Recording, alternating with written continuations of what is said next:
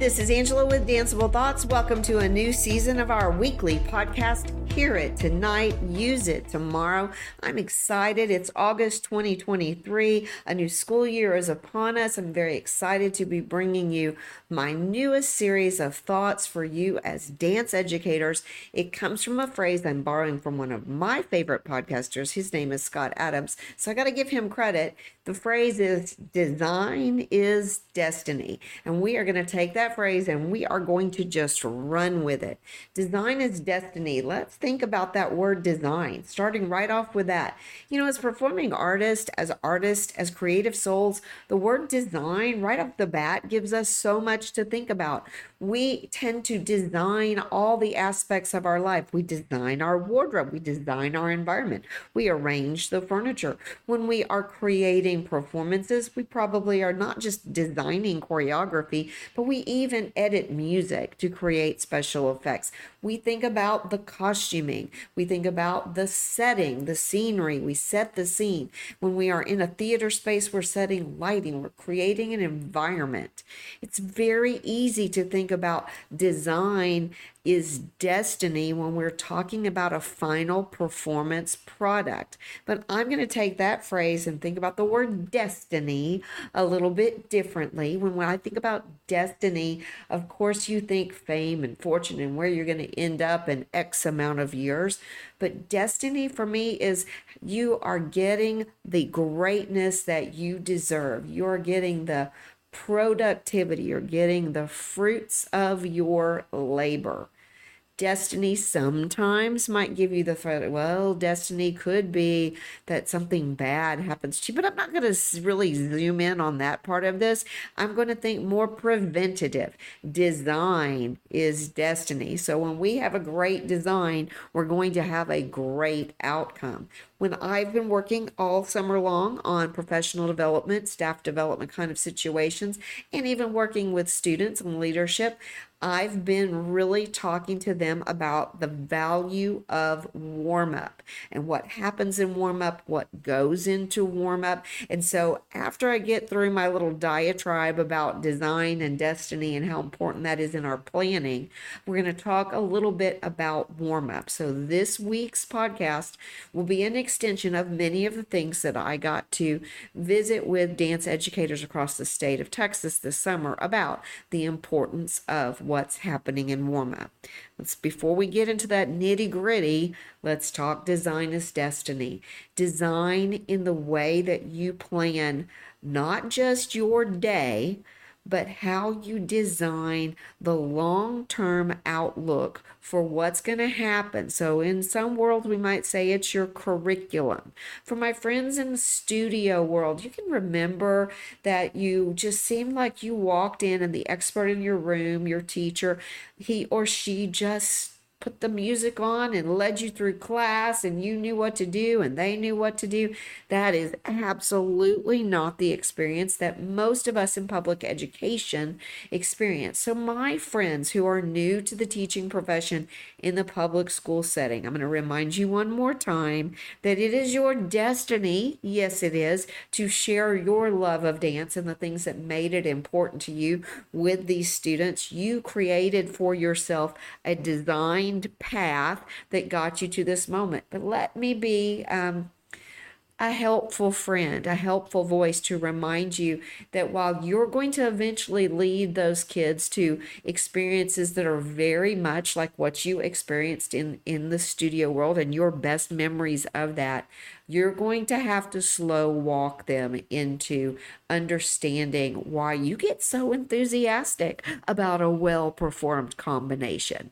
They're just like, wow, that was fun. I was grooving to the music, and you're psyched out because, woo, Oh, you can't believe it. They got all their turns and their feet were pointed. See, I'm visualizing a destiny that is amazing, where the technical aspects of performing come together, where the performance and energy, projection, expression comes together.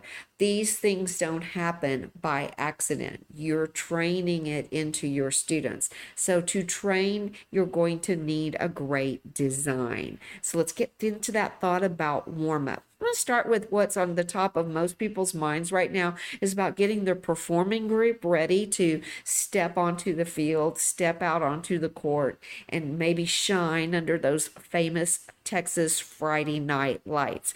Well, when you're thinking about performance, you are probably thinking all the important things about getting them there, how they're going to look, what they're going to wear, how many how many rehearsals you have. Those are all part of your design, but I'm going to get you back to what you love, which is the movement. I want you to really take some time to look at the content of your first combinations that you are having them perform in front of an audience. Is it footwork? Is it arm work? Probably it's a combination. Does it have turns? Does it have leaps? Does it have flexibility moments, kicks, and splits? I want you to look at those things and then be kind to yourself but be honest with yourself about what is it that your students need to do more of in warm up. So now I ask you, say to yourself, if we're going to have this kick routine, this kick sequence, then I need to be building up their flexibility. I need to be building up their stamina. So, the next thought about design is destiny and how that applies to warm up means that you're going to start adding into the way you speak to your dancers. You're going to give them information. I know they're teenagers. I raised one. Actually, I raised a bunch of them over my 30 years of teaching. And what you feel like is going in one ear and out the other, it has to pass through there somewhere for a little processing. So, what I want you to do is find some time in your workout schedule, your warm up workout schedule, to actually say to your students, hey, we are adding this because it's going to make our whatever skill better. You're going to actually connect the why to the what that they are doing. It doesn't need to be a paragraph, it only needs to be a sentence. But it's going to be a sentence that you say quite a bit until it stays with your students even if it's something as simple as doing cardio at the beginning of class and they're like yeah they think they're doing it just to get you know the heart rate up and stuff you may need to remind them that in the emotional excitement of performing their heart rates right before they step onto the field their heart rates actually go up a little bit how do you manage when you feel super excited and nervous? Well, you do it by controlling your breathing. So let's do some great breathing while we're warming up. And when you get to the point of feeling a little bit of fatigue in your warm up or in your repetitions of whatever you're working on, let's know how to breathe correctly. See, we didn't think about that very much. We just figure they're young and resilient and they can just get hyped and then come down. I want you to think about how not just the heart rate moving up because the physical things that are happening, but also the emotional stuff. Because just what their heart rate is doing is what their little brains are doing. All the connections are going really fast and they're thinking really fast and they're worrying about this. And then they see somebody in the stands and oh my gosh, okay, how do we zone in emotionally and mentally and almost academically to be prepared for a performance. Certainly you're giving them the physical memory the you know the kinesthetic memory of the performance but you also have to prepare that other side of them. Don't let it be a surprise of what it's going to feel like underneath those friday night lights for the first time so design into your warm up time where you're not sitting down. But you know what? Maybe you turn the music off. Now we'll talk music in a little while, but you turn the music off and while you're stretching, you start really talking about the things that are really going to be amazing. Setting them up for success, setting them up for what ifs, talking them through it, but not necessarily stopping your valuable rehearsal time to give them all these scenarios. Trust me, the minute they start visualizing the performance, they're going to probably do a little bit better in their warm up. And that's the other part of designing a warm up that is more applicable to the skills that are coming up. I want you to really take the time to give your students your presence, your feedback, your attention as they are warming up. I'm going to be honest, I'm going to be truthful. There were many times somebody else warmed up my kids. I showed up for the critical run throughs of the performances and the practicing and the learning and all of those things. I'm asking you to design it a little bit differently. I'm asking you, I'm saying to you, invest in spending the time out in the room with your students when they're warming up. Not just your dance one kids, your best top of the line kids. Your kids are in habits in their warm up, especially those who have a great deal of experience. They like doing right leg, they don't like doing left leg, they may be sloughing off. So maybe you spend a little time giving them a little more of your attention because your presence is incredibly insightful and valuable to them. Yeah, I didn't use the word threatening, but some of you might have thought that. When you're in the room, they know it's the serious stuff. And when you switch over it being a threatening experience to being a time where you're giving them positive feedback, you're affirming their best efforts, it's going to become a great opportunity for you to invest in them and build relationships with them, for them to see you not just as the person that picks apart a performance, but as a person who is designing an experience that is going to lead them to the destiny of being great performers, whether it's on the football field or anywhere else they want to step onto the floor and perform. Classroom, dance space, performing arts, real world. Investing in the prep and making the prep enjoyable and important, and I'm going to say focused is the thing we are missing. If you will energize and invest your time in warm up in August, when you get around to January and February, you're going to have a better product whenever you are competing later on in the year. Investing in August, your time, your energy, even if it means you have to design your personal time, your day a little bit differently so that absolutely the distractions that normally would happen at the beginning of a rehearsal or the time is not there. You're going to push those to the side. Those phone calls, those emails, that stuff, you're going to push that to the side and let the kiddos see how important warm up time is. Give them the feedback tell them you see that, wow, you really are getting strong. Look how strong you are in that stretch or that balance, or how great your ankles are looking. Oh, I see your feet changing. Those ankles are really getting more, you know, strong. You're telling them that you're seeing their improvement. And what's important is that when you tell kid number one that the dancer on either side of him or her they are thinking to themselves i want to get noticed too they may not show it on the outside. They may be a little disinterested. Their persona may be that they're a little aloof. But the truth is, everybody wants to be noticed. They wouldn't be in the performing arts if they didn't want to be noticed. So I want you to think about how those simple times in warm up, you're going to be able to invest positive energy. You're going to affirm good work at all levels. You don't just reward the triple pirouette performed in front of the audience, you reward the really well done single pirouette from the kid who is on the uphill climb of those skills. Invest in warm up time with your energy and with your attention. The last thing I want to talk about in design is destiny is talking about your presence.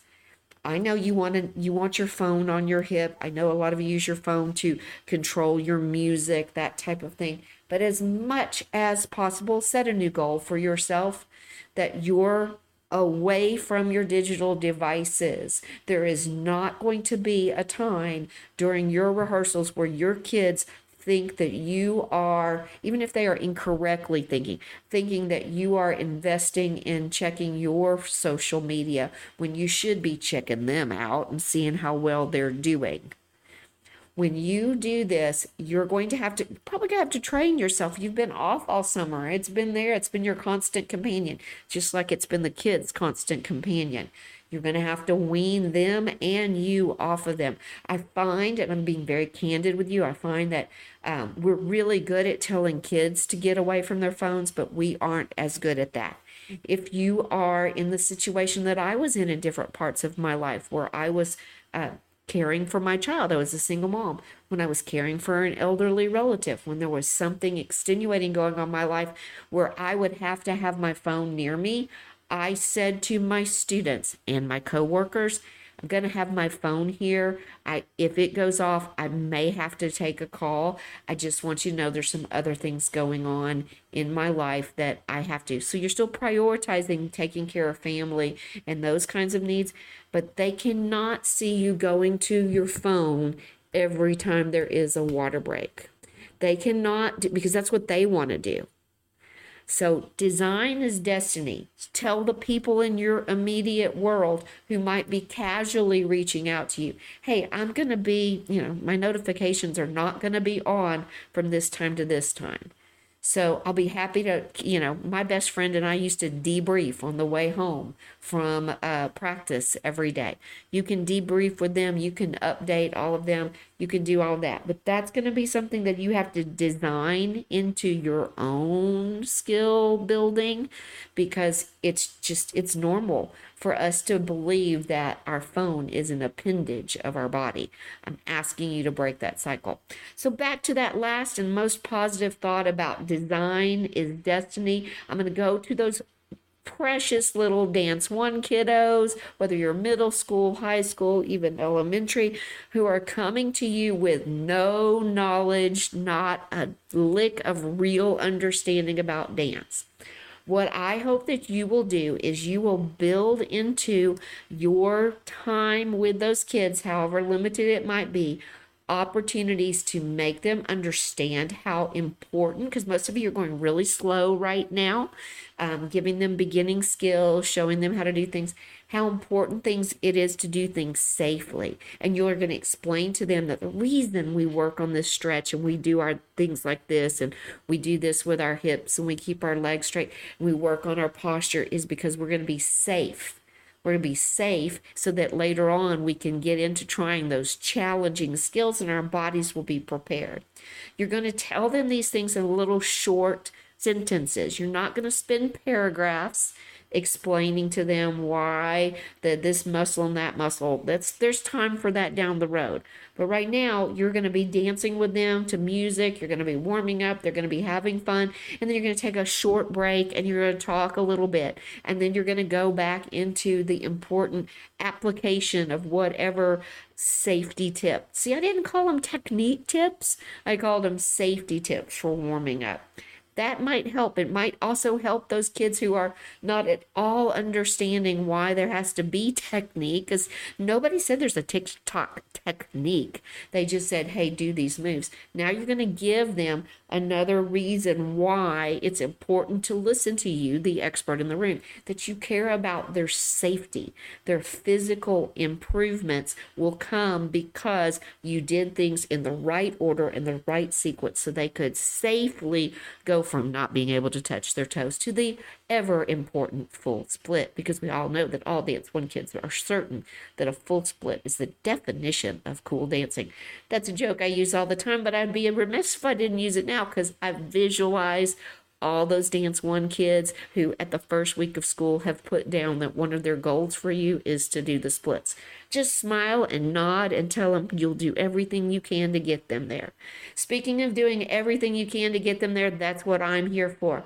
I'm here as your resource. You know, I do all the curriculum stuff, but I also am super excited about reminding you about the best ways to have purposeful and efficient rehearsals. I'm excited about what you have in front of you. The start of a new school year is always just such a rush. I know it's hard work, and here in Texas, it's hot and it's crazy. And just tell yourself, this is my chance to renew. I'm invigorated and I'm ready. I'm designing a new new way of doing things and the destiny that I want to achieve is out there waiting for me. So check in with me again during the week. The morning revs will be back. They're not in the normal fashion as they always are. I'm playing with some different parts of social media for the morning rev, but we will definitely be doing those 2-minute pep talks that have zero to do specifically with dance dance and everything to do with having a great interaction with the world around you. I hope you have a great week. I hope you'll think these things through and you and your students will dance them out.